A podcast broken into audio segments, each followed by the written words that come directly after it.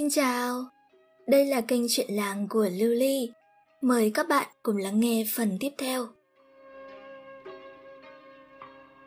Mặt trời lên quá ngọn tre, đã gần một tuần sau trận mưa rào hôm trước. Càng vào hạ, cách khí trời càng thêm oi ả ngột ngạt hơn. Sườm được nắng khô răng khô rốc, nhà nào nhà nấy tranh thủ vun đầy ụ. Người đứng dưới thì ném lên, mấy đứa trẻ đứng trên thì hăng hái nhún cho chặt ụ Đâu đấy, chỉ sót lại vài ba cọng rơm vàng trên hàng rào, trên lối đi, trả lại mặt đường màu rêu phong vốn có từ bao giờ. Trong nhà ông Đồ, mấy mẹ con đang chuẩn bị ra vườn hái vải. Anh Mùi với thằng dậu khỏe mạnh, xung phong trèo lên cây hái quả, còn Hợi và cây mơ bé tí ôm hai cái thúng to hơn người, ra đặt riêng hai chỗ. Rồi mỗi đứa nắm một đầu mảnh vải, đứng dưới gốc cây đợi hứng. Bà Đồ thì ở ngay bên cạnh theo dõi mấy đứa trẻ, lỡ có chuyện còn giải quyết cho kịp. Đếm hết thảy cả mấy cây bé bé mới trồng thì vườn nhà ông Đồ có hơn chục cây vải. Vải bà gốc có từ thời cụ thân sinh của bà Đồ, cao lớn, cành lá sum xuê, năm nào cũng đậu chữ quả, tán lá rộng, nắng chẳng mấy khi là thủng được, trừ khi ông bà tỉa bớt cành để nuôi quả cho tốt. Bên dưới mặt đất Bà đồ chăm sóc kỹ đến mức cây cỏ chẳng thể mọc quá giam phân. Lá rụng được gom gọn lại ở mỗi góc phải, nên không gian bên dưới khá thoáng đãng, sạch sẽ, không có nơi cho rắn rết ở, rồi mũi cũng ít hẳn. Vì thế, vườn vải luôn là nơi được bọn trẻ chọn để mắc phõng ngủ trưa, tránh khỏi cái nóng hừng hực ngoài kia. Anh Mùi với thằng dậu tay chân nhanh thoăn thoắt, trèo hết từ cành này sang cành khác, tìm những chùm vải chín đỏ mà hái. Được chùm nào là thả xuống bên dưới chỗ hợi với cây mơ đang cật lực, vừa hứng, vừa tranh nhau thả vào thúng riêng của mình. Tiếng cười nói, tiếng gọi, tiếng trí chóe giành nhau khiến không khí rộn ràng khắp cả góc vườn. Thấy gần đầy hai thúng, bà đồ lên tiếng cho mấy đứa trẻ ngừng hái.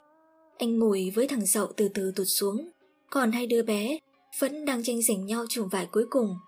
Thấy thế, bà đồ cầm lấy vải, tách hai đứa nó ra, rồi bà chia cho mỗi đứa một nửa, mới chịu im lặng. Anh Mùi bóc một quả vải đưa vào miệng rồi hỏi. Dì định đem bán số vải này hay sao ạ? Bà đồ bảo cái mơ, chạy vào nhà cầm ra cái rổ nhỏ, bà đáp. Đâu nào, giờ này bán buôn gì nữa, hãy vừa ăn, vừa đem cho hàng xóm láng giềng ấy chứ. Nói đoạn, bà chọn ra mấy chùm quả to, chín đỏ, để vào trong cái rổ. Bà nói, Bu sang nhà bà Soan, có đứa nào đi với Bu không? Khỏi phải nói, mấy hôm rày ở yên trong nhà, tay chân bọn trẻ cũng ngứa ngáy lắm rồi. Nghe đến đi chơi, là mắt đứa nào đứa nấy sáng rỡ, mừng như bắt được vàng. Bốn đứa hi ha hi hửng nhìn nhau mà cười. Nhà ông Đồ với nhà bà Soan chỉ cách nhau mỗi cái hàng rào ở giữa vườn vải và cái ao nước. Hai nhà hay qua lại, nên ở hàng rào có một cái cửa tre bé bé, tiện mở ra đóng vào cho gà qué khỏi chạy sang. Xung quanh, bà đồ chồng nào là lá lốt, ngải cứu, mầm tơi quấn quanh xanh rờn, ai cần gì cứ ra đấy mà vặt. Bà đồ nhẹ nhàng mở cửa rẽ sang lối đi nhỏ cạnh ao nước. Con vàng đang nằm ở gốc cây hồng, nghe tiếng người liền lao đến sủa lớn. Nó nhận ra mẹ con bà đồ, nhưng anh mùi với hợi lạ, nên nó càng sủa tận hơn, còn trực lao vào cắn. May mà anh lần chạy ra kịp, chứ không thì... Cô với các em sang chơi ạ? À? Ừ. Thế bu mày đâu rồi cháu? Dạ bu cháu đang nằm trong buồng ấy ạ. Chết chửa. Thế ốm mày sao mà giờ này còn nằm đây? Bà đổ sốt ruột. Đâu ạ? À? Bu cháu có ốm đau gì đâu. Chắc ban nãy đứng ngoài nắng nên hơi chóng mặt ấy. Cô với các em vào nhà, để cháu gọi bu ra nhé. Anh lần đon đả mời.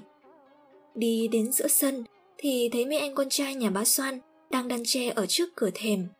Chị Sen thì ngồi diệt vải ở góc trái nhà. Thấy bà đồ, các anh em vội đứng dậy cúi chào. Lúc này, anh lần dìu bá Soan từ trong nhà bước ra. Cô đồ sang chơi đấy à? Bà cất giọng mệt nhọc. Vâng, thế bà ốm hay sao mà nghe giọng yếu ớt thế? Bà đồ tiến lại đỡ tay bá Soan. Ốm đau gì đâu. Chả là ban nãy ra vun lại cái ủ rơm. Khiếp, Nắng gì mà hãi thế. Đứng có một tí mà hoa hết cả mắt, chóng hết cả mặt. Bà có tuổi rồi, Sao không bảo mấy đứa trẻ nó làm? Cháu có bảo bu để đấy, Tí nữa anh em cháu làm mà bu cháu có nghe đâu. Anh Lửa ngồi gần đấy nói sang. Tôi có bệnh tật gì mà không cho tôi làm nào? Cứ bắt ngồi im ai mà chịu được. Bà Soan nói giọng giận dỗi. Thôi được rồi, Nào, Đây, Mời bá với mấy cháu ăn vải. Nhà em mới hái trên cây xuống đấy, Còn tươi nguyên đấy, Bà ăn đi. Mấy đứa cầm lấy đem sang đấy này.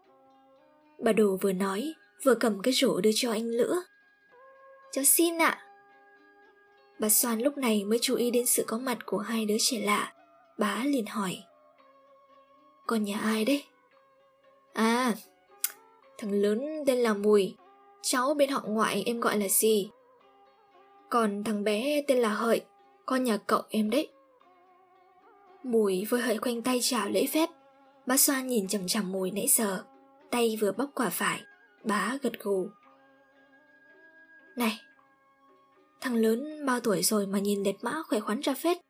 Thế có đám nào chưa? Bà đồ nghe đến đây suýt thịt sặc, Bà cười đáp. Cháu nó mới 15 tuổi Mỗi đám gì? Nhìn thế chứ còn non nớt lắm. Thế thì may quá Vừa hơn cái sen nhà tôi một tuổi. Mà ông bà mình bảo rồi Gái hơn hai, trai hơn một Non nớt cái gì nữa? Bằng tuổi này á, hồi xưa Tôi đẻ được đứa con rồi đấy. Này cháu Thấy con gái bà thế nào? Bà Soan quay sang hỏi anh Mùi. Anh Mùi giật mình mặt đỏ tía tay Cúi gằm mặt Không dám nói nửa lời. Thấy vậy, Thằng dậu vội kéo hai cậu cháu xuống ngồi cạnh chỗ các anh. Nhưng thỉnh thoảng, Mùi vẫn khẽ đưa mắt nhìn sang phía cô Sen đang ngồi đối diện. Lúc này, Sen nhìn về phía Bu mà nói giọng hậm hực. Bu, Con còn bé tí, cưới xin gì? Trai lớn lấy vợ, Gái lớn gả chồng. Cô định báo cô đến giả à? Bố Con ứa biết đâu, Con ứa lấy chồng. Ơ, cái con này Bà Soan đang định mắng, Thì nghe thấy tiếng anh Lượt từ cổng bước vào. Anh Lượt đang gánh hai xô nước lưng lưng rảo bước nhanh về phía cầu nước. Anh mặc mỗi cái quần nâu sòng, Buộc dây vải ở ngang hông, Phần thân trên cởi trần, Lộ ra nước da nâu rắn chắc sẵn dày sướng gió, Thân thể cường tráng nhờ lao động. Anh nhẹ nhàng, đổ hai xô nước vào trong lu, Rồi lấy gáo múc nước dội thẳng từ trên đầu xuống, Cho trôi đi hết mồ hôi còn đọng trên cơ thể. Gamer quý anh lượt lắm, nên vừa thấy anh về, nó đã chạy ngay đến ôm chân anh. Mọi lần anh lượt sẽ không ngần ngại mà nhấc bổng mơ lên rồi xoay mấy vòng. Nhưng hôm nay, anh chỉ ngồi xuống vuốt tròm tóc của nó âu yếm nói. Mơ sang chơi đấy à? Hôm nay người anh bẩn lắm, không bế em được. Mơ ngoan nhá. Cái mơ hiểu chuyện, nó cười tít mắt. Hai bàn tay nhỏ của nó nhẹ lau đi mấy vệt nước còn sót lại trên má anh lượt. Bỗng anh nhận ra điều gì đó, khựng người hỏi. Ơ, này cái mơ có gì khăng khác ấy nhở? Cười anh xem nào. Cái mơ... Mơ vừa cười, vừa chỉ tay vào miệng. Sáng nay, mơ vừa bị mất cái răng ạ. Đây này, anh nhìn xem. Đúng rồi đây này, mơ lớn thế rồi cơ à? Anh lượt cười hiền chiêu mơ Rồi anh hỏi tiếp. Thế mơ đã ném răng cho chuột chưa? Rồi ạ à, Bố bảo em ném lên mái nhà Rồi nói với con chuột trả răng cho em. Mơ ngây thơ đáp. Thế thì được rồi Cái mơ có thế nào vẫn xinh nhất nhá. Anh véo má nó một cái Sau đó dắt tay mơ về lại chỗ bên cạnh sen. Còn anh thì ngồi bệt xuống Tựa lưng vào cái cột nhà. Bây giờ bà Soan mới hỏi, Sao đi lâu thế hả con? Bu thấy mày đi từ lúc sáng sớm cơ mà. Ôi trời Bu ra mà xem, Có mỗi cái giếng Này ai đến lấy nước cũng phải xếp hàng dài đến tít nhẹ của bá ấy. May mà đi sớm, Chứ không có mà đợi đến đêm. Làm sao mà phải xếp hàng? Bà đồ thắc mắc. Nghe bảo, Hôm qua cụ Lý đi tuần, Thấy mấy bà ngồi bu đen bu đỏ ở giếng nước nói chuyện âm trời nên cụ ra lệnh cấm tụ tập đông cho lính gác ở đấy mỗi lần chỉ được một người đến lấy nước thôi nên mới thành ra cái hàng dài như rắn thế chứ. Gơm, đang dịch mà cứ xuống vào như thế, chả trách. Mà người đâu mà đông thế hả con? Bà San hỏi. Thì bố cứ tính thử, làng này bao nhiêu thôn? Mỗi thôn có mấy mươi hộ, mà đâu phải hộ nào cũng có giếng nước đâu. Thế mới thành ra cái cảnh lũ lượt như thế này. Cũng phải, thiếu gì chứ thiếu nước làm sao mà sống được. Mưa thì chả mưa. Khổ. Bà đổ lắc đầu. Anh lượt ăn quả vải rồi anh nói tiếp. À mà... Bố có nhớ cái mụ bị bắt lên đình hôm nọ không? Nhớ chứ. Quên thế nào được. Bác Soan gật đầu. Ai thế hả bá? Nhà em có nghe thấy gì đâu. Bà đồ tò mò. Cô không biết à? Hôm qua hôm kia gì đấy, có một con mụ dắt theo một bé gái. Chuyện cũng chẳng có gì nếu như mụ ấy chịu bịt khăn kín vào. Đã vậy, lại còn lớn tiếng, lăng mạ quan huyện. Úi giời ơi luôn. Có chuyện thế cơ à? Rồi hôm nay sao nữa? Bà đồ hỏi tới. À, hôm nay người ta lại thấy mụ ấy ở xóm dưới đấy. Cũng vẫn dắt theo con bé nhỏ, mà vẫn không bịt khăn. Thế là lại bị quan nhà cụ Lý bắt đi rồi. Anh lượt cười không thành tiếng. Ôi, người thường ai lại làm thế? vụ ấy người ở đâu ấy nhỉ? Bà đồ lắc đầu ngao ngán. Nghe đâu mụ ấy ở xóm chiếu, chồng bỏ, nhìn cũng có đến nỗi nào đâu cơ. Thế mà lại hâm hâm sợ sợ.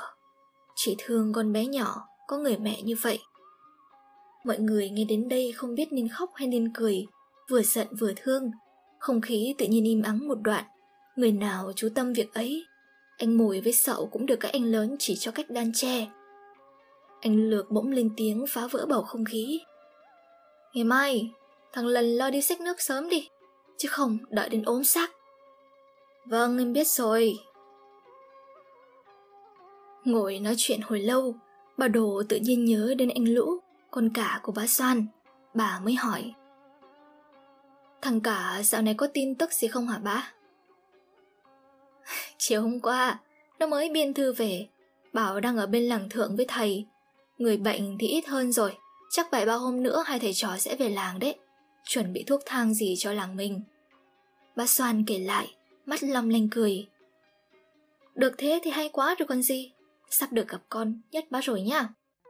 Bà Đồ cũng vui lây. Nhưng khuôn mặt bà Soan bỗng giãn ra, bà cười khổ. Nó được về làng thế thôi, chứ không được về nhà. Bảo hai thầy trò phải ở tách biệt ra, không được tiếp xúc với người trong làng, sợ trong người có bệnh lại lây cho người khác.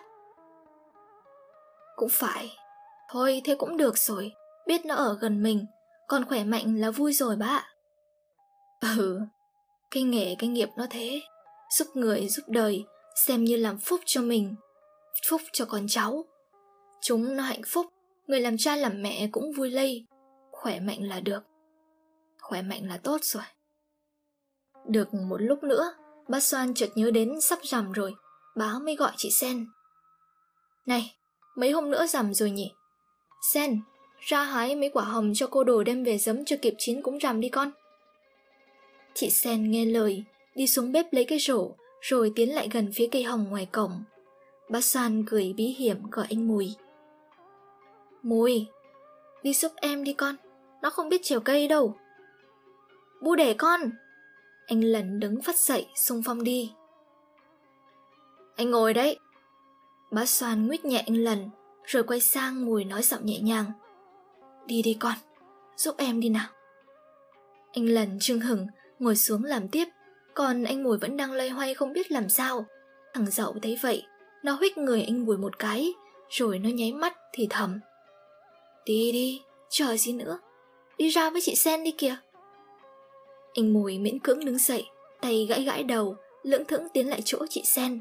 Thỉnh thoảng anh còn quay lại nhìn, mỗi lần như vậy, dậu lại xua tay ra hiệu cho anh đi tiếp. Mọi người ai thấy cảnh này cũng tủm tỉm cười, lặng lẽ theo dõi. Cái mờ định chạy theo cũng bị anh Lữ kéo lại. Đến chỗ chị Sen, anh Mùi càng cúi gằm mặt xuống đất, mặt mũi tía tai, hai chân khép lại, một tay gãi đầu, còn tay kia thì nắm vạt áo, nói ngập ngừng. Bà... bà bảo tôi ra giúp sen. Hái... hái quả hồng. Chị Sen nhìn một lượt từ trên xuống dưới, thấy chàng trai nhút nhát này cũng được ra phết.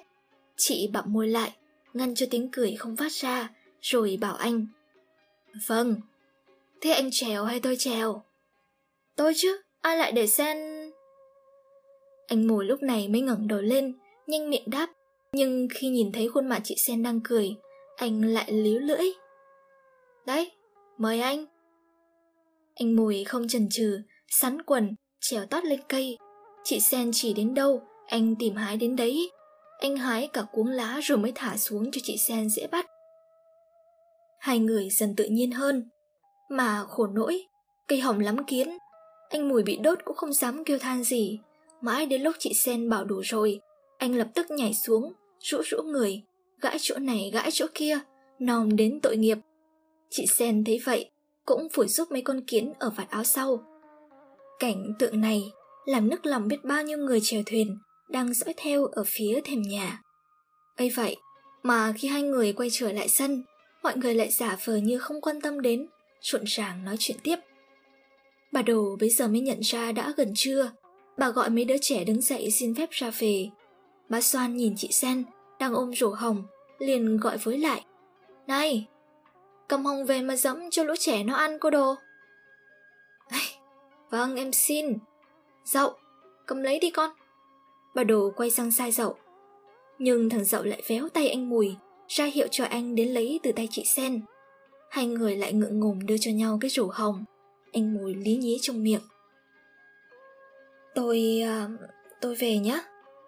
Chị Sen đỏ mặt quay đi, không quên nói với nhà bà đồ. Cô lại nhà... Chào xong xuôi, dậu kéo tay anh Mùi theo bu ra về. Vừa đến nhà, đặt rổ hồng xuống, thằng dậu này, hợi này, cả cái mơ nữa, úa nhau vào đè anh mùi nằm sõng xoài ra nền gạch. Nào, để em phủi kiến cho anh nhé. Mấy đứa trẻ cười vang, vừa cù vừa trêu chọc anh mùi. Xem ra, sắp tới sẽ còn nhiều chuyện thú vị hơn nữa đây. Cùng chờ xem nhé.